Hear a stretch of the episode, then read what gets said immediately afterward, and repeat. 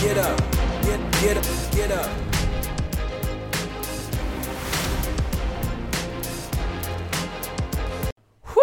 Wow. All right. Welcome back, guys, to another episode of the Mets Up Podcast, the official podcast of the New York Mets. This episode looks drastically different after what we just saw for the last few innings of that game three between the New York Mets and the Cincinnati Reds. I mean, I was ready to come into this episode starting off with a groan, a moan, a disgruntled sound. I was upset. It was not a great start. It was No. not looking good, but luckily, Hunter Strickland, ninth inning Mets, almost almost midnight Mets. It was a long game, a very long game.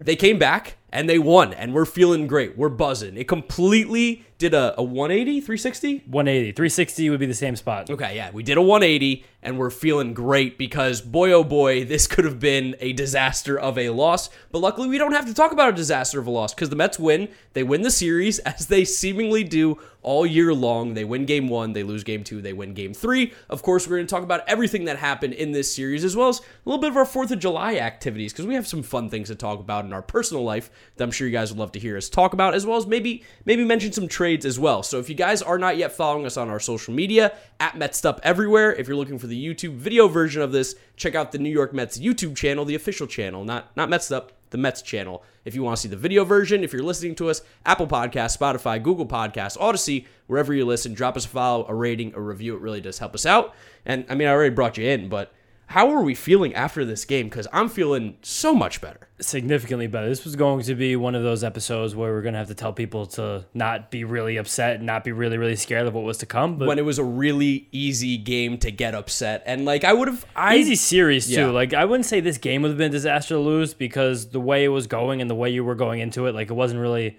Wasn't like a lopsided pitching matchup or anything. Just the way they lost on Tuesday that would have led into the way you could have possibly lost this game on Wednesday would have been extremely frustrating with just ground balls and not coming, not getting a clutch hit. But put that behind us. Yeah, no, put it behind us. We won game three. I mean, we normally go in order, but why don't just jump into game three real quick because we're hot. It's hot on the 100%. mind. And the Mets, we had David Peterson on the mound, Yeah. who just came back from Colorado because David Peterson's wife finally had her baby, a healthy baby boy. Finally. So happy for the Peterson family. I'm sure she's relieved as well that she's no longer pregnant. Absolutely, and just yeah, got the ordeal over with. Yeah, what was it, like three weeks of labor, it I seemed think, like? I think it was one actual week of labor. which has got to be awful. I'm, I'm glad we never have to deal with that.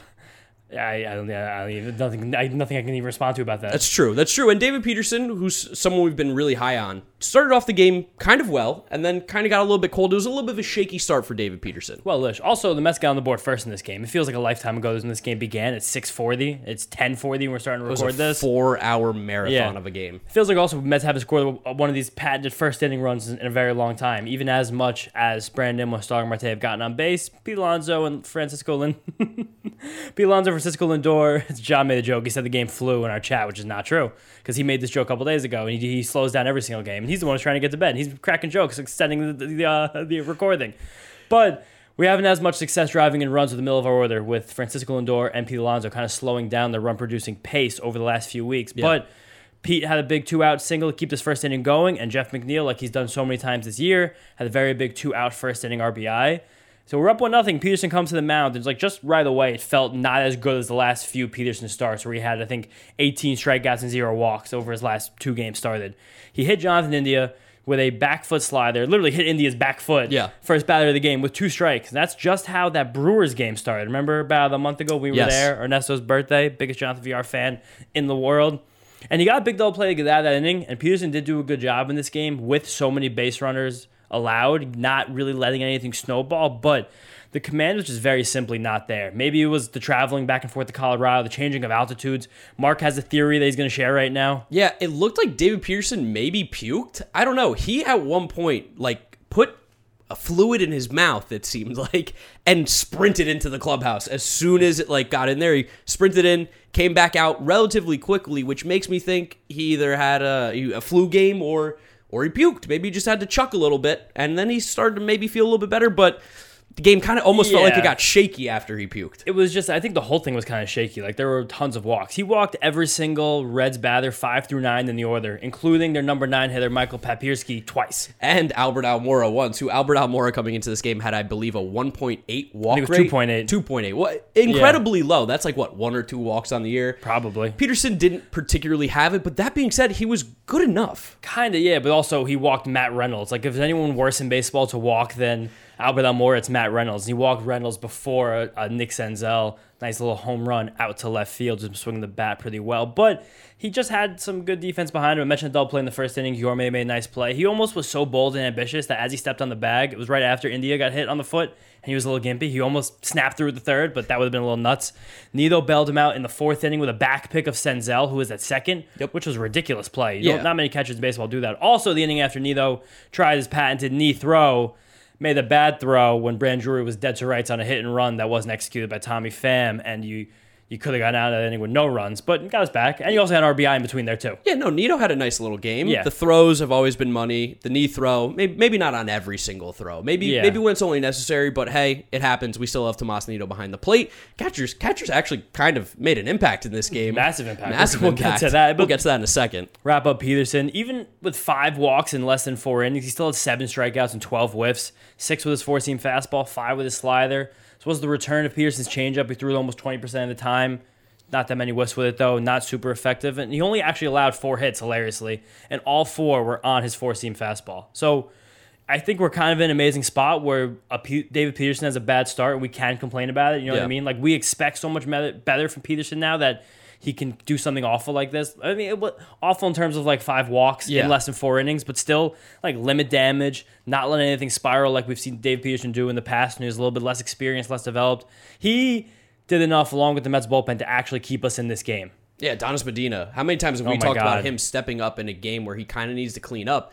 Adonis Medina. I mean, we've talked about this guy multiple times now on the podcast, but it feels like every time he comes in, he just does a really nice job of keeping the game close. He got up to like 49, 50 pitches today, which I thought was a little bit surprising. He's never going to do anything that makes you go, wow, Adonis Medina, like this guy is the next great things in sliced bread. But Good, good breaking ball. He's good breaking ball, and he gets the job done for us. And again, kept the game close, which is exactly what the Mets needed because we really were playing better offensively, sort of, kind of. We had what, like eight hits in the first five innings. Well, I, I want to spend a little time, two minutes, talking about Graham Ashcraft because of course you do. The guy's a unicorn. It's ridiculous watching him pitch. He's so different than most other pitchers in baseball, all because he just basically only throws cutters and sinkers. Sixty percent cutters in this one. I think like twenty five percent sinkers with a few few breaking balls, off speed pitches mixed in, but. That cutter, especially, he just throws it nonstop, and you make contact with incessantly. He had no walks and one strikeout. The Mets put 26 balls in play in this game, and they couldn't even get close to scratching anything out against him. It felt like. Yeah, I just watching Graham Ashcraft, Graham Ashcraft. if Graham. his name feels like it should be Grant A- Ashcraft. You could take it up with the Ashcrafts. Yeah, I'll take it up with the Ashcraft family. But watching him pitch and the way that the Mets were like sort of kind of ish hitting him, but not really for any sort of authority or power. I was so frustrated. I was murmuring to myself while we were watching this game, Graham Ashcraft, like every couple pitches, just because, But like, I know you say he has the stuff, but watching I don't say him, he has the stuff. I'm just saying he's not bad. It's all because of this cutter itself is a unicorn. It's like very ordinary in terms of like movement and like its approach angle, like the angle which it comes out of his hand towards the batter. That's your vertical approach angle. But it sits like between 95 and 100, Yeah. which is something with a lot of movement. So that's something. And like coming into the start on the year in a small sample, because he hasn't pitched that much in the majors, but 85 batted balls against this uh, cutter. A lot of pitches thrown. 58% ground ball rate, which is Tied. exorbitantly high, would be one of the highest of in Major League Baseball for a whole pitcher set. Average launch angle. I don't like average launch angle because it pop ups like sends it really high, which is kind of dumb when you look at that and like people talk about launch angle. But the average launch angle on Graham Ashcraft's cutter heading into the game was below zero. yeah, so no one hits in the So air. So not even just ground balls, like balls are worm killers right away, right off the bat. And even when people do lift the ball in Graham Ashcraft's cutter, heading into this game, had only an 84% exit velocity on fly balls and line drives. Where else are you going to get a deep dive on Graham Ashcraft? I don't even know if a Reds podcast would give you a deep dive on Graham Ashcraft. Maybe like a did. really niche one. Yeah, maybe a very niche one. I mean, you just saw it with the game. The Mets just didn't hit him particularly. Hard. But you made Like- so much contact. They had nine hard hit balls off Ashcraft, and just they were just all on the ground. We had 26 balls in play because, like I said, one strikeout, no walks, 13 ground balls, so half our balls in play were ground balls, and six were pop ups. To be fair, though, well, I guess that wasn't technically against Graham Ashcraft now that I'm thinking about it, but the, the biggest ground ball of this game was the one that came off of Starling Marte's bat late Yes. in this game, which was not even a fair ball. It looks like it looked like that ball might have been six to seven inches foul. You're not an umpire. I'm not. I mean, I You wasn't can't- there. You can't make a call. I wasn't there. We know Angel Hernandez was at second base, so he Yeah. actually didn't even make this call. But the third base umpire, um, he saw it fair. Ball don't lie. That's what I'll say. Ball don't lie. Mets win this game, so I really don't think that call. He actually made the right call by ball don't lie rules. Yeah, and credit to Brandon Nimmo for getting on base with a big single before that after getting a brutal strike call. Yeah. Home plate umpire was all over the place all night on Wednesday. Umpi- the whole umpiring the series was a little bit all over the place. I mean, it's Angel Hernandez's crew. Yeah, was a, there was a couple rookie umpires as well. Which I'm like, how do you pair Angel Hernandez and rookie umpires together? Something doesn't add up there. Yeah, and then we tied it up in the ninth after Adam Ottavino. Afterwards, Adam Ottavino pitched a clean bottom of the inning. He's been incredibly good, along with the rest of the Mets bullpen barrage tonight. Awesome. Also, shout out Colin Holderman. He threw a scoreless inning in between there, still keep this game at one run. Even though I don't remember if it was him. No, it was or him. That was him, right? It was him who gave up a scary ball. Uh, SNY cameraman really didn't help us out there. My heart sunk. I was like, oh my god, no. And Jeff McNeil made a really nice catch in left field. Yeah. Yeah, nice. I think he. I think he. I think he even also misjudged it. Maybe a little He took a step too far back, jumped, and kind of reached out. But yeah, Well, I don't know about you, but every time a ball gets hit in the air in Cincinnati, I think I have like PTSD from the the bouncy ball year. Or oh even, no, the game last year. well, the game last year, but especially the bouncy ball year, where it was like every single time the ball got hit in the air, there you're like, oh, that's a home run. It was gone.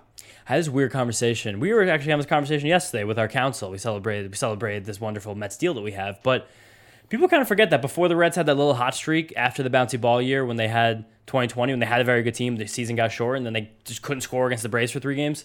They let Kevin Gausman walk before that season. Oh, yeah. So they could have had a rotation in 2020 with Kevin Gausman, Trevor Bauer, Luis Castillo, Yeah, they could have. They could have. and, and Sonny Gray, I I'm, believe. I'm glad they don't. Isn't that crazy? I'm Think glad about they that. don't, Looking yeah. back, like that was a team that could have won a World Series. But I digress. Because this team's not going to win a World Series for a long time. No, and they're not going to win this game either in game three because we talked about keeping it close. We get to the 10th inning. That's where everything busted open. Don't let Dom Smith get hot. I told you. It seems like whenever you start to doubt Dom Smith is when he starts to turn it right back on. He's been great since being called back up. He has nine for 27 since being called back up from Syracuse. Talked about really using that time to clear his head and just kind of relax and like get back into baseball. Also, allegedly made a like a tactical adjustment. He opened up his stance more. He says that's na- get- keeps him more able now to go swing through breaking balls and adjust to off-speed pitches. And if you remember, it was like the fifth inning. He got that nice double on the changeup. Yeah, no, he, he's been hitting the ball well. That Yeah, would have been a home run in what, like a bunch of parks, right? Yeah, absolutely. I think definitely in Wrigley and probably a couple of them. Oh, just one actually. It was just Wrigley. Joe just Wrigley. All right, great. Uh, So what? So that's one, but got a double. Six of his nine hits since coming off, since coming back up from AAA, have also been doubles, and he's just hitting the ball harder, more consistently. I'm a doubles man. Big doubles, man. Big doubles man. Love to see Dom Smith swinging the bat well, especially when I feel like a lot of the narrative coming into the series, during the series, that the DH spot hasn't necessarily been performing. And I think a lot of people have their eyes set on some possible DH candidates on the trade market that we could Or in the possibly talk leagues. about, or in the minors. So it's good to see that Dom Smith is maybe starting to heat up a little bit. And there is an opportunity for Dom Smith. If Dom Smith gets hot right now, this will be his job again. For sure. Oh, you you have to play the hot you, hand. You can, Dom. you can earn this back. And speaking of getting hot, James McCann, big hit Jim came into the game because Tomas Nido got pinched hit for in the ninth. And James McCann, huge, huge single, which like really Great. extended the lead in this game. No, not really. It literally extended the lead in this Yeah. game. A one run lead to I think a two or three run Oh lead. well, especially with the guy on base, like that's Yeah. that's now okay. We can breathe a little bit because the tying runs now at Yeah, one run lead to a two run lead, especially Exactly. when you're the road team and that extra inning, you're not comfortable with one. You, even with Edwin Diaz coming into a game, and even the, the inept Reds, I'm not gonna say I could say that now that we, we won the series, but I wouldn't Yeah. have said that otherwise. You need two runs to actually give yourself a chance to win. And That- they intentionally walked Guillorme Yes. to face big hit Jim. Biggest mistake they made. do you think Luis Guillorme has ever been intentionally walked in his life? You know, that's a fun fact, and I or fun question. That's not a fact. Maybe Uh, high school. Probably. I'm sure he was a stellar. High, I'm sure he, if he hits 300 in the majors, I'm sure he hit 600 in high school baseball. I mean, I would love to ask him that. Like, go back to this time being intentionally walked Cincinnati. When was the last time you were intentionally walked in a baseball so game? John just dropped us a stat twice last season. That's oh well, but that was oh. eight hit their pitcher. yeah, with the pitcher. Didn't think about Yeah. that with Guillorme hitting Okay, eighth. that okay, makes that was some that was some oversight, but Also, this McCann hit. Need to shout out Dom Smith because he was chugging around third. He's not the fastest guy, never has been, but he was working hard to get there, and he had an awesome slide, Phenomenal. evading the tag. The throw came in a little bit kind of behind the plate, and Dom went hardcore in, into the field, hook. also shout to Brandon Nimmo because he got behind the plate and he was pushing him to the side, Yeah. telling him you got to get over, you got to get over. Good team baseball stuff you like to see that is not going to show up in the books, but Yeah. shows up in the mind. Should also double shout out Brandon Nimmo for his three run home run right after that. Which that felt almost like a lock. I don't know why, but Brandon Nimmo in those situations, like think about the game in St. Louis. Yeah. He got the home run right after some crazy stuff has happened. Like Brandon Nimmo takes advantage of chaos. also, Brandon Nimmo's game was built for Cincinnati. Great, Oh. the Great American Ballpark. He would win MVP if he was an everyday player here. He would be. He would be Winker. He'd hit 30 homers a year, get on base 400%. And it's funny because him and Winker, when they were coming up, Jesse Winker, everyone knows him very well, Mets fans now, they were compared a lot because they were guys who could, like, had big frames and looked like they could tap into power, but were never really able to do it. But they had great plate discipline. you have so many Reds tidbits this episode. I do. I got a lot You of got a Reds lot of information on the Cincinnati Reds. Well, shout out my buddy Reed, one of my best friends from college. He was a big Reds fan. okay. I went to school in Ohio. A lot of Reds Oh, fans yeah, you around. did go to yeah. school in Ohio. I went to I went to many games at Great American Ballpark. okay, it makes more sense Yeah, now. it's really hot for the Reds for those years, but we needed this so badly, So badly. so badly. This whole episode would have been different. My whole mood would have been different. Tomorrow would have been different. The weekend would have been different if the Mets lose this series. I was we were in the group text, you know, talking, and I was I was curmudgeony. That's Oh, a yeah, good, good SAT word. word, curmudgeony. Great one. We haven't said that in a while, an SAT No. word of the day. But I was ready to be disgruntled. I was ready to, like I said, go like this, get mad, and be all upset. But the Mets fought back like they have all year. John gave us another great stat here. It's the Mets' tenth win when trailing, entering the ninth inning since the start of last season, which is tied for the most in Major League Baseball with Tampa Bay Rays. Smart baseball team. It's a crazy stat. That's like I, I know the Mets have made so many comebacks this year, but to see it like in physical form is nice. There's one thing about that too that I think is undersold, and we've been saying it a lot though in this episode, and seeing the Rays being the other team with that amount of comeback wins. It's having a bullpen that is trustworthy. Yeah. and we've kind of been saying all year. that I think this Mets bullpen is a little bit better than a lot of the fans give it credit for because the bullpen sure. the bullpen blows a game. It's easy to be like these guys suck. I hate them. I mean, even this single series, we saw Lugo, Seth Lugo save a game and then blow a game. Yeah. like these guys just go back and forth. It's the nature of bullpens. But the fact that the Mets bullpen gives them a chance to win more often than not, significantly more often than not. That's how you stay in position and make these comebacks. If the Mets were not losing this game by one, they probably don't come back and win it. No. Like that's how you do it. You you don't let the other team get the insurance run and you make a play. And that's how you win games like this. Yep, Mets end up winning the series on that one. I know it's a little weird we start with game three, but the boys were buzzing, like we said, after seeing that win. Me and James were out outside watching the game. We were high fiving, screaming, yelling. It was like a very cathartic Mets win. Needed that because it could have been it could have been at least a little more understandable for people calling for doomsday, even though it would still be crazy. Yeah, a lot of people in my Twitter mentions freaking out, saying it was terrible, awful, team can't hit. And I went back and I answered most of them after, be like, eight runs, 16 hits. It's one of the better- one of the better offensive teams in baseball. I know, What are you right? talking about, guys? Like- what game were you watching? We are in such a fortunate position where we can complain about playing well. Yeah. It's like one of the No, few times in my yeah. life It's I've ever been able to It's a real that. first world problem the Mets have right now. Oh, for sure, big first world problem. Almost lost series to the Reds and Rangers, but didn't. but didn't. But didn't. They won, Did four, not. four and two in that time. There which you is, go. We'll take it. We'll take it. I would Oh, love them no. in six and zero. No, we only won what seventy five percent of our games Yeah, over eight games against two not so good teams, but actually two teams who have both been about five hundred since the second week of April. Crazy enough. Okay, picture this. It's Friday afternoon when a thought hits you. I can spend another weekend doing the same old whatever, or I can hop into my all new Hyundai Santa Fe and hit the road. With available H track, all wheel drive, and three row seating, my whole family can head deep into the wild. Conquer the weekend in the all new Hyundai Santa Fe. Visit HyundaiUSA.com or call 562-314-4603 for more details. Hyundai, there's joy in every journey. There you go. The Reds were three and twenty two, and they're twenty five and thirty one since. Okay. That's not a pushover. not a That's not a good team by any means. No. But that's not a team that you is going to lose every game because they haven't. And now to kind of backtrack a little bit, let's talk about game one, 4th of July, of course, a great holiday. Feels like a month ago. feels like so long ago. This was only a three game series, but it felt like a four. I don't know how it's possible, but we started off this game interesting as well. Hunter Greene on the mound. Yeah. Dude throws absolute gas, and we saw it from the start. Yeah, we had the privilege as Mets fans of seeing three pretty interesting rookie pitchers in this game. Three of the better rookie pitchers in all of baseball. Hunter Greene is nuts. He he started out this game like not throwing as hard as you, we've gotten used to seeing Hunter Greene so far this year and in his young career. He was only sitting 95 and 97. By the fifth, sixth inning, he was working back up into Yeah. his normal 100. Slider's ridiculous pitch, but he's also like the Hunter Greene experience. You get two of the first seven Mets batters of this game. Like Yeah. It's kind of all over the place. The fastball's kind of straight, even though it's 100. And the Mets were able to get the bat on the ball consistently here. which was nice when Nimmo hit another Cincinnati home run and this. they were like in the exact same spot. Oh yeah, that's his sweet spot Yeah. right there. That's like uh, in Citi Field. That's right where the cutout begins in Yeah. right field. Fly ball. But in Cincinnati, it's a home run every time, and a nice three-run blast early in the game. Give us a nice little cushion too, which we always like. Yeah, but then Drew, Brandon Drury, former Met legend, possibly future Met, got us right back with a three-run home run of his own. Yeah, I mean the guy's the guy's a hitter, and his swing plays very well in Cincinnati. Everyone's swing plays well in Cincinnati. I Yeah, guess. I guess. I mean, some of the Mets swings did not play that well in Cincinnati this year. Lindor kept swinging the bat. Well, I shouldn't say kept swinging the bat because this is now game one, but Lindor was swinging the bat better in this game. Solo Yeah. shot. His swing looked good. The bat looked quick. Lindor had the rough games two and three of this series. Very, Yes. very rough. Also, though, still one of the has one of the 20 highest F4s in all of baseball and top 10 in the National League. So everyone just keep that in your back pocket. Even though these two games were bad, overall play still good. Dom continued the scoring with a nice, like we mentioned, Little, ti- little time machine continued. Yeah, Yeah, Little, ti- little time machine. this is when. Dom was beginning to get hot. We just saw the culmination of it. and he was hot. And then Escobar, we got to run from Escobar as well. so like go. the Mets really just were better than the Reds in this game. Just hit is, you hit Hunter Greene. He throws Yeah. it even though the fastball's 100 miles an hour. It's a hittable pitch. And just I think this gave us like a this was six runs or seven runs at this time, Seven something runs, like yeah. that. And that was plenty for Taijuan Walker, who's just ridiculously solid once again. He went six innings on Monday night, nine strikeouts, four hits, three earned runs, all in that one Brandon Drury home run, just one walk.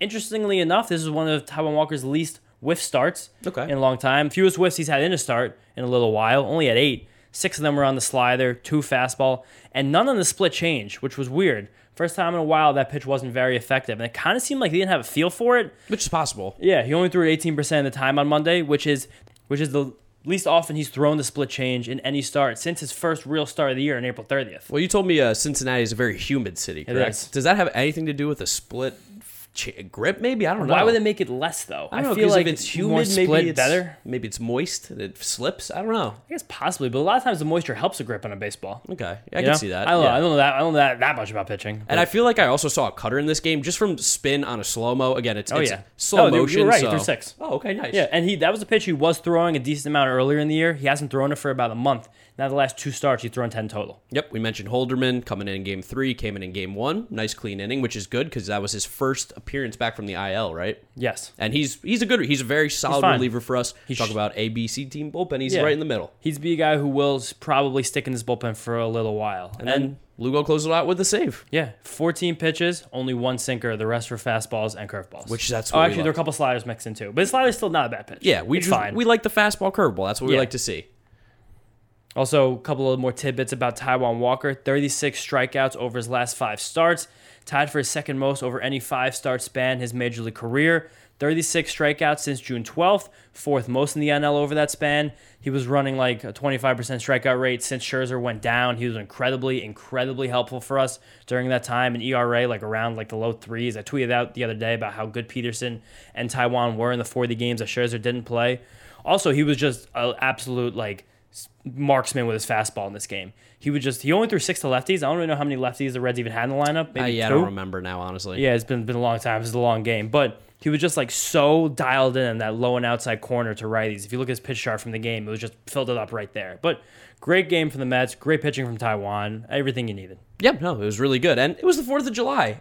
As good as that Mets game was, that might not have been the star of the show that day. Cause It wasn't even close. I'm sure you guys are familiar with a man named uh, Joseph Chestnut, but he is just a, a freak. And I know this doesn't really have to do with Mets baseball, but we have to appreciate the greatness that is Joey Chestnut. Fourth of July and Joey Chestnut are literally synonymous. it's just like we're living in a time where there's like such a dominant person at doing something on earth whether you think it's like an athlete or a sport we can draw the line there we don't know exactly where that falls but joey chestnut every single year on the 4th of july like clockwork is going to show up at coney island at 12 noon and he's going to dominate all of the best competitive eaters on earth I just think it's so funny because like the Nathan's hot dog eating contest, basically for the time that we've been alive, has been like two guys. It's been Kobayashi and it's been Joey Chestnut. And Joey Chestnut is, has stuck through. He's Yeah. clearly the goat. But I also love seeing them like prepare and get ready for this. Oh, Like, yeah. You see him come off the bus and he had a broken foot, so he's hobbling. Like this and is there's this is super bowl competitive eating yeah, I know. There's there's swarms of people around, and people are going crazy to watch a man just Joey. devour hot dogs, which is also one of the grossest things you can watch someone do. Absolutely. Chestnut put down 63 dogs in 10 minutes. Second place only had 47 and a half. And he did this, like Mark said, with a broken foot. And a foot that he broke a while ago didn't actually heal properly. Some tendon issue, they said on E ESPN. And he, he didn't even train. He put down 63 hot dogs in 10 minutes. It's his flu game, It was his flu game. It was his foot game. Foot game. The ESPN announcers also had a lot of fun with this. Did you hear some of the commentary they were saying during this? no, I was kind of I kind of had it on the background. Yeah, they were saying like there's no one as good as Chestnut, maybe maybe Mickelson and Blackjack. Wow, that's unbelievable. No, they, they were nuts. They were like actually having a lot of fun with it. Seems like it was a point of them this year. They knew there were going to be a lot of eyes. Like they were going to try and have some fun. And this is Joey Chestnut's 15 win of the hot dog eating contest. 15 out of 16, seven in a row. The only one he lost was in 2015 to Matt Stonie, who I actually like Matt Stonie's YouTube channel. He's a yeah, he's a Yeah. YouTuber like me, so I got to he is. respect the Yeah. game. And he's good, decent content. I love watching these people eat crazy stuff. He he put down. He did like a Pop Rocks one that was nuts. Yeah. He did a Cocoa Puffs one that was crazy. Well, like like uh, Oreos. I believe they're called like uh, mukbangs. I believe. Yeah. uh, are are big on the social medias, whether it's TikTok or YouTube. And this guy will just like pound like He's also been big recently. He'll pull up to like a restaurant, like a like a fast food place, and he'll order one of everything on the menu. That's what I'm saying. Like Yeah, he'll yeah. just pull up with everything from Popeyes and eat it in like 10 minutes. But that year, 2015, when Stonie beat Chestnut 62 to 60, allegedly the story goes that Chestnut's fiance broke it off with him. Not that long before the competition, he was like a broken man. He lost the love of his life, Listen, he's human. And he still almost he still get, only lost by two dogs. Imagine- it took an immaculate performance from Stonie to win. That was that- that's almost more impressive than all the Chestnut. Eating 60 hot dogs, like that's like a year's worth of hot dogs for me. And I eat a lot of hot dogs. I, I pounded six at the barbecue this on 4th of July. At Three. That's that's significantly more hot dogs than most people eat in their entire lives. Almost in every probably that's more hot dogs than every person not in this country will eat in their entire lives. Yeah, I, I'm, I hope my mom's not listening to this one. She'd be very disappointed to hear that I ate six hot dogs on the 4th of July. She's very anti hot dog for Mark Luino. I want to run through some of other Joey Chestnut's other eating uh, records and triumphs over the years because it's kind of insane what this guy can do, and these numbers are like staggering to the average person. His record for hot dogs is 76 in 10 minutes, which That's is just a del- shockingly del- high it's amount. delusional. I'm gonna also gonna run through some of the crazy ones because when you're a competitive eater, you eat everything all through the year, um, like weekend wise. You're going out, you're winning these tournaments. Joey Chestnut has eaten 24 pounds and eight ounces of red beans and rice in eight minutes. That's That's- a, that's a heavy meal. That's too much. 28 pounds of poutine in 10 minutes. Poutine, thick, fries, gravy. Cheese. 18 pounds and 9 ounces of shrimp cocktail in 8 minutes. 30 euros in 10 minutes? 30! That's a lot. Pita, ziki, it's ridiculous. 165 pierogies in 8 minutes. How the hell? How the hell? And the last one, this is a crazy one. Actually, I kind of like all three. I'm just going to rip them off. 25 Katz's pastrami sandwiches. 13 pounds of deep fried asparagus. It's too much. And this is the grossest one by far. 141 hard-boiled eggs in eight minutes. I don't even hear it. 141. That's almost 12 full dozens. When I first heard it, I had a visceral reaction. I, I gagged. I was I was 12 that's- dozen hard-boiled eggs. That is a disgusting amount of hard boiled eggs to eat. The dude is simply the goat of eating. He is the most dominant eater that we have ever seen. And this kind of is a nice little segue. Look at that pro pro podcaster here. A good segue into our big three of dominance. This just doesn't have to be about sports. This brief brief have- the big three. yeah, the big three. So me, James, and our producer John, we come up with one big thing that we're going to choose each under a grand category. So the theme today is going to be dominance. Because of how dominant Joey Chestnut is in the hot dog eating contest. 15 out of 16. Doesn't have to be an athlete. Doesn't have. It ha- Oh, also 18 hot dog wi- average winning margin for Chestnut. there you go. Drop another stat for 18 us. dogs. But yeah, it doesn't have to be anything specific. It doesn't have to be an athlete. Doesn't have to be you know it, whatever you consider dominant is what we're going with here. And I'm gonna get it started because for me, when I think of dominance, and I'm you know you could you could say Michael Jordan, you could say some of the great athletes of all time. But how about the Beatles? The Beatles are the kings of music. 20 number one hits all time, which is the most ever. Got sick. They're the best selling artists of all time, not just in the United States, but in the entire world. Apparently, over 800 million units sold worldwide of their music, which is just a shocking amount. 183 million in the United States, which is 30 more than number two on that list, which is Garth Brooks. That's about as many total units as the Dave Matthews Band or Britney Spears has Britney Spears have sold in their career, which is like that's the difference between number one and two. They spent twelve That's a good hundred stat. and 78 weeks at the top of the charts, which is 800, 800 8,946 days, or roughly 24 and a half years, That which is, make sense. That's it, it. The numbers are crazy. They just continue to go. And that's just for like top of the charts. Remember, they could have a number two, a number three, a number four. They were unbelievable. When they went on the Ed Sullivan show, which was like the hot talk show of the time in 1964, 73 million people watched it, which is still to this day one of the most viewed shows of all time in television history. Rolling Stones declared them Rolling Stone, not Rolling Stones, the band, the the uh, publication declared them the best artist of all time. In 2019, they made 67 million dollars on royalties. And just for some more crazy mu- uh, numbers, Paul McCartney's worth 1.2 billion. John Lennon, who's dead's worth 800 million. Billionaire? Yeah, he's worth that much. I don't know if he's yeah, actually yeah, got yeah. that much. Ringo and George are worth 400 million dollars each. And I mean, I feel like the best way to sum this up is one of their most famous concerts was at Shea Stadium. It was an absolute. I wish I was there. I, I wish I it could. I think it was one of the first they did in America. It was unbelievable, and they literally have a part or a chunk of Central Park named after one of their songs, Strawberry Fields, Really? for guys who are from the United Kingdom. Yes. It's unbelievable. Literally named after one of their songs. I love the Beatles, one of my favorite music artists of all time. My dad basically had me grow up with them in the background. The Beatles, for me, are dominance. The Beatles are the greatest of all time. When you think of music, you think of the Beatles. So that is my pick for the big three. James, what's yours? My pick, very different direction. I'm going with Jeopardy superstar James Holzhauer. Similar, same name. Yeah. Right, yeah. Another James. Big James Day. James McCann. Big James hit. McCann, yeah. Uh, Jimmy uh, Jimmy Big Hits. Yeah. Jim- Big Hit Jim. Big hit Jim. Big Hit Jim, new nickname. But James Holzhauser revolutionized the game of Jeopardy in like basically a one month span a few years ago. He completely turned it upside down. Completely. 32 game win streak, which is only the fourth longest win streak of all time and doesn't even hold a stone to Ken Jennings' 70 something game win streak. But Holzhauer made so much money on Jeopardy. He changed the way the game was played afterwards. He ha- cons- he holds the 12 highest earning single games of Jeopardy ever and 16 out of the top 17. His average winning game of Jeopardy was $77,000. there was only one other person whose max win was better than that. That's crazy. That's insane. That's insane. That's his average. And Holzhauer, as his record, put down over 130 grand in a single episode. oh my God. Yes. Took home over three mil over his stretch there. 97% correct question rate. I think it was 71 out of 75 daily doubles hit.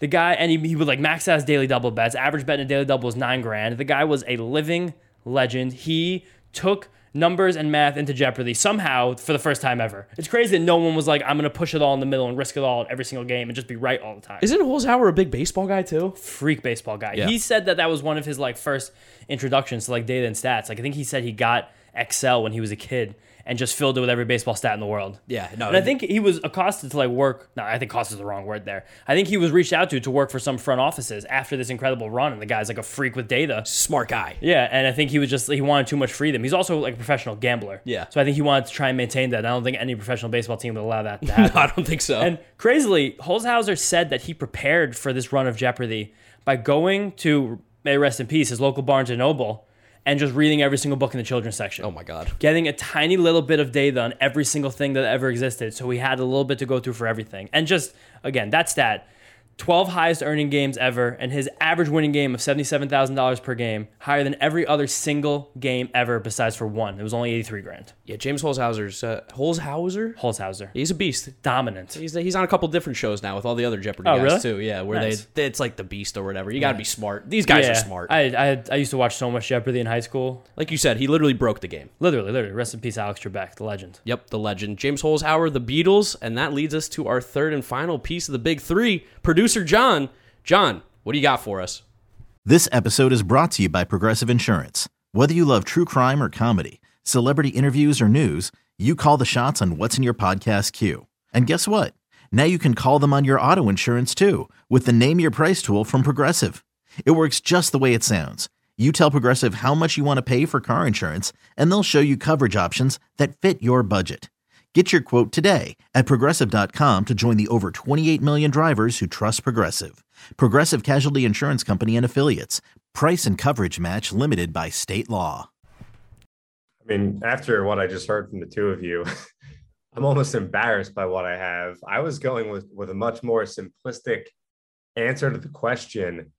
Um, I don't even know how I came up with this one, but how many bobblehead doll uh, giveaways did you guys attend over the years at, at Shea Stadium, Citi Field? a lot. A few, a few. The Endy Chavez over the wall is the best. Many, many good bobbleheads given away over the years. And I was thinking, and I don't know. I must have at least 20. And I, I swear they are all sponsored by Gold's Horseradish. Nothing dominated bobblehead day at Shea Stadium the way that Gold's Horseradish dominated bobblehead day. And then I'll take it one step further. And I'm not going by your fancy numbers, you know, with all your data. There's a lot of data here on the show, a lot of data. But the way that the Gold's horseradish dominates the sinuses,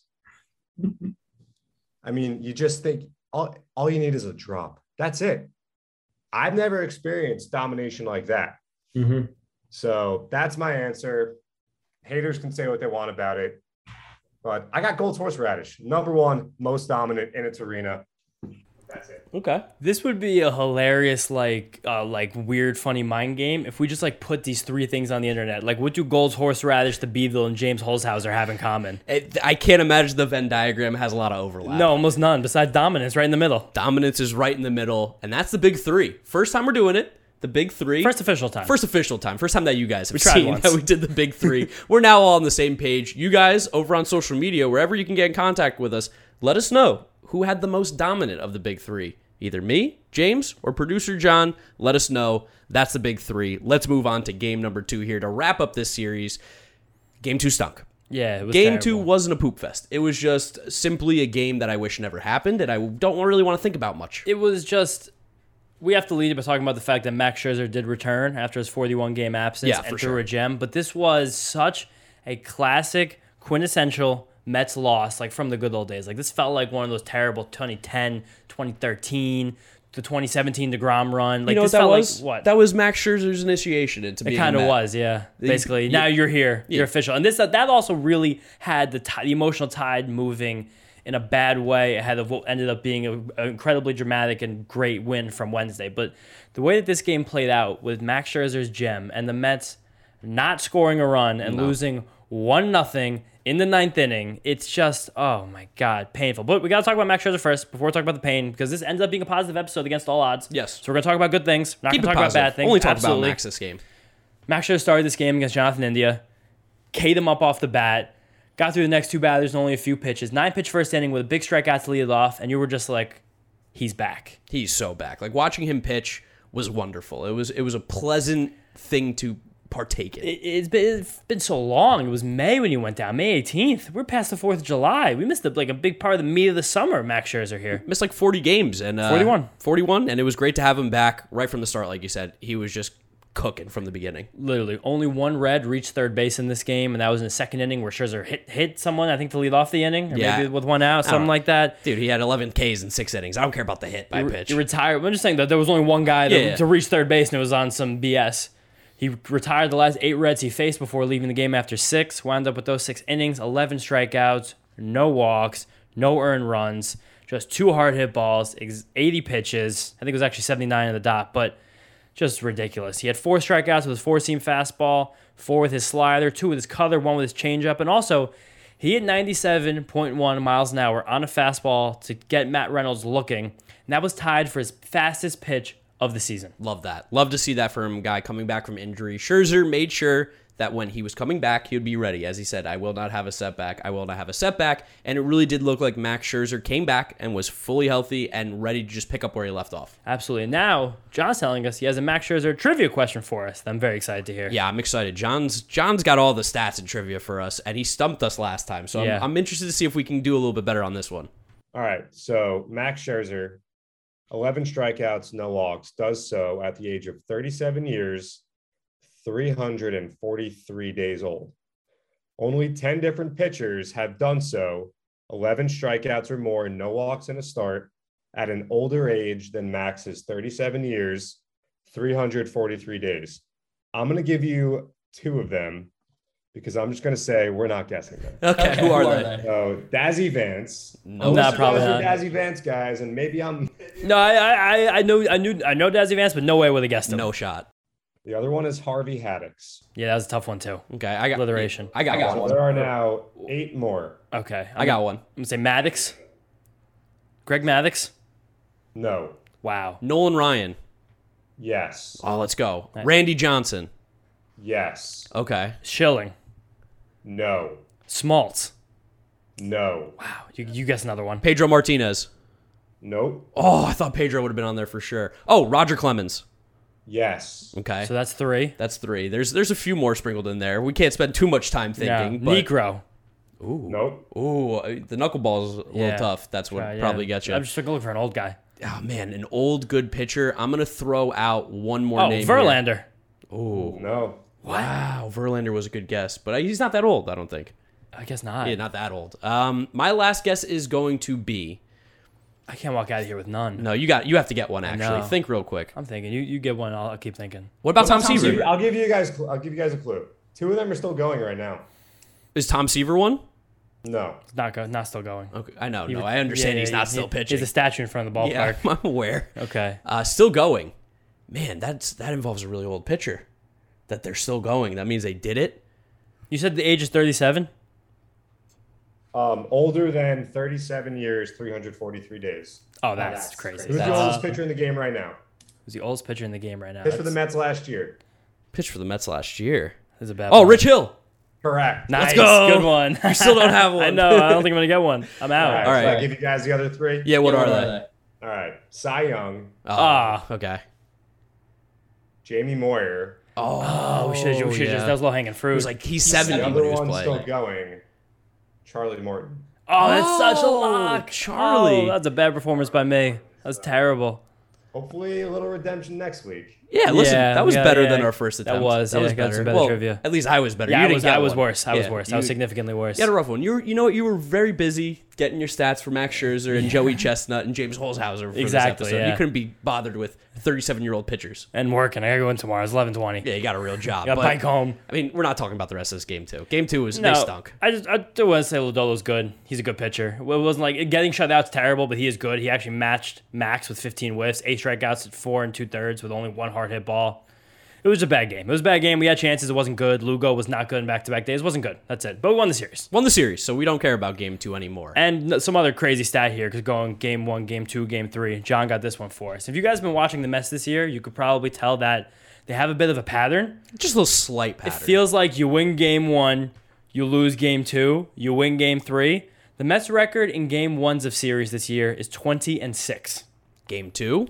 10 and 16, and in game three, 17 and 7. So yeah, if you had that suspicion, Yeah. you would have hit the nail on the head. You would have been 100% correct. I don't know why. I, I don't see a reasoning behind this, but the Mets play well at the start and the end of the series, and the middle is just kind of a coin flip almost, Basically. which is like kind of a really lazy way to think about it. But the Mets win series, and really at the end of the day, like we said at the beginning of the year, if you win two of three every single time, you are going to be a very successful team. The Mets are testing that because they've, what, three sweeps? Yeah, And like- and, and, like, are you kidding me? they just uh, we're, we're a little allergic to sweeping right now but hey it's all right the mets are playing well the mets are still winning games and uh, i think that's a perfect way for us to kind of branch out now into our series preview going up against the miami marlins for a four game series. A lot of stuff going on at the ballpark this weekend specifically keith hernandez's retirement retiring jersey number 17 in the rafters. Should be a fun day out at the ballpark on saturday. Long def- overdue. yeah long overdue. We'll be there for sure. Hopefully you guys will be too. If you do say what's up. We want to meet you guys. Absolutely. I think we'll be there Friday, too. yeah, John,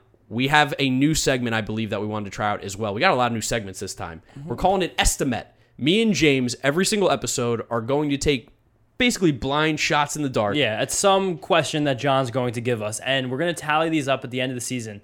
And one of us going to have to do something dumb. We haven't decided what it is yet. We'd love your guys' input.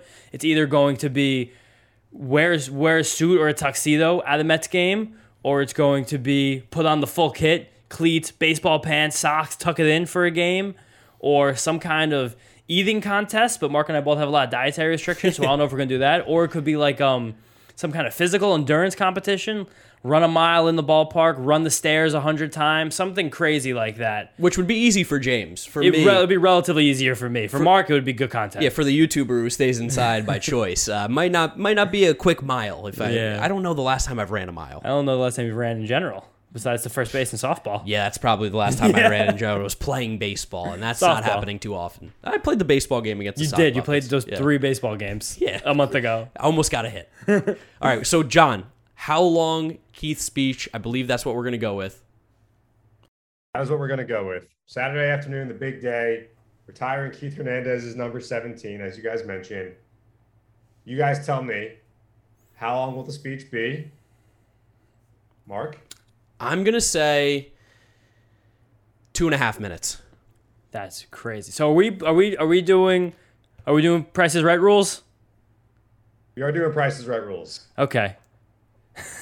you said two and a half? Two and a half. Two minutes and 31 seconds is my guess. Wow, wow, scumbag move. so we got to win. This is, we're here to win. All right, well, I'll make sure the next one that you pick first so that I can scumbag Yeah, yeah, you back. Exactly. This is, this is just gonna become a back and forth then. Listen, we'll have a we'll have a um, tally, we'll have a leaderboard so that we know by the end of the year who is the winner and who is the, who is the loser, and, And will we'll, be we'll, doing. we'll, help, we'll work on the punishment with help from you guys too. And but if we, if we go a few weeks here and ends up just being alternating because whoever just like schemes the other person better, we'll create some bylaws maybe about how the guesses are gonna yeah, work. well, we'll see if how fair play this game Yeah, ends up being played. Everyone keep an eye on Keith Hernandez's speech because now we basically just create an over under. Basically, If it's under two minutes and thirty seconds, Mark wins, which that would be that would be kind of shocking. If it's over two minutes and thirty seconds, I'm gonna win. yeah, you really did get a, huge advantage there by me taking the Bad first guess. It's all right. I won on I won on the big three today, so I don't have to worry about that. Now let's go ahead and preview the series. What are our pitching matchups looking like? Pitching matchups: the Marlins series Thursday. We have Trevor Williams versus Daniel Castano. That- That's like that's kind of just like look each other in the eye. Hope you do it. We gotta hit Daniel Castano this time. We have to. Marlins are also coming into the series pretty hot. Their winners are six of the last seven, six in a row until Shohei Ohtani shut them down on Wednesday, who's one of the best pitchers in baseball. But they're a team that is playing good ball. Last time we got them, it felt good, but they just did, were missing like two or three regulars in their lineup. Yeah, Joey Wendle and Brian Anderson are back, and those are very good ball players. And we also didn't see Jesus Aguilar. yeah, so there will Wendle, Wendle has an 800 OPS this year. He's a good ball player. Very good ball player. But But came from the Rays. Of course, he's smart. Yep. And then Friday, Chris Bassitt versus Pablo Lopez, who Pablo Lopez just for some reason can't pitch against the Mets, but pitch well against everybody else. Hopefully we get that going again. Also, Chris Bassitt return. Kind of a long layoff. We hope there's not much rust there. Saturday, Keith Day. Carlos Carrasco versus Braxton Garrett. We saw how well we got a hold of Braxton Garrett last time, even though it wasn't really as well as it could have been. You just see that a, there was a hittable ball. Yep. That's the way to describe it. Cookie coming off of a decent start. So Yep. And then Sunday, it's going to be a fun one, guys. Taijuan Walker versus Sandy Alcantara. Taijuan got the better of him the first time that they matched up against each other. Right? Second time. Second time. This is gonna be our time. third time facing Sandy this year, which is that's annoying. But but was Taijuan for all three of those games? I think no, he just one had- of them. First one was Bassitt. Second was Taijuan. That's what I'm. That's why I said Yeah. he got the better of him the first time. Hopefully, he gets the better of him again in Yes. this game four, which will be Sunday. These four game series are so long. I know, especially Thursday to Sunday. I'm so tired of playing the Marlins. I said it when we played them the last time. They just like Jon Berti. Like we're gonna see him be annoying again. We went from having not played the Marlins this year to now this is going to be uh, 12 games in a month. yeah, third. T- just like we played the Phillies for like 15 Yeah. games in the first month. And we still haven't played the Braves. Yeah, so just no no Atlanta Braves games, and I No. know that's the team that everyone has circled because they are you know getting closer, but the Mets are still 20 games above 500. So And you gotta be careful for the trap series here because we got the Atlanta Braves in Atlanta on Monday. And Max Scherzer will be pitching Monday. He got Yes. pushed back technically because Bassitt's now in the rotation. There was a way where ba- or Scherzer could have pitched Sunday against Sandy Alcantara, and we could have had a real ace off. Yeah, but I'd still rather have the ace off on Monday of Max Scherzer versus Max Fried. Definitely, definitely. I Max would be- off. Yeah, Ma- oh, Mac Max off. Yeah. Max off. That's pretty cool. Okay, Max. Hopefully Scherzer gets the win for us there. And then also, before we leave you guys, we need to briefly talk about Jacob DeGrom because he made his first rehab start on Sunday just after we recorded our last episode.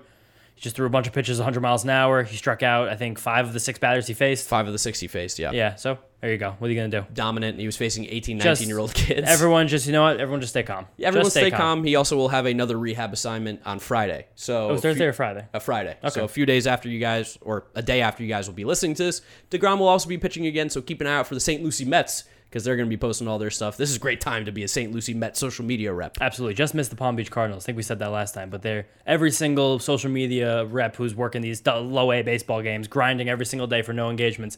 This is your shot. This is the Super Bowl. Jacob Def- DeGrom. Jacob DeGrom on the mound is your guy's Super Bowl. I think that's a perfect way for us to wrap up this episode here, finishing up this Red Series, going into the Marlins one. Keith Hernandez retirement day coming up. If you guys are not yet following us on all our social media, make sure you do at Mets Up. Like we said, the YouTube video will be on the Mets channel, the New York Mets YouTube channel, so go over there to watch that. If you're listening to us, Apple Podcasts, Spotify, Google Podcasts, Audacy, drop us a rating, drop us a review, share it with your friends, follow us, subscribe, whatever you do. It really does help us out. Follow James on Twitter at James Shiano. Follow me at Giraffe Neck Mark. And that's where we'll wrap it up, guys. We'll see you after the Marlins series for episode 108. Peace out. I'm Keith Hernandez. get up, get, get up, get up.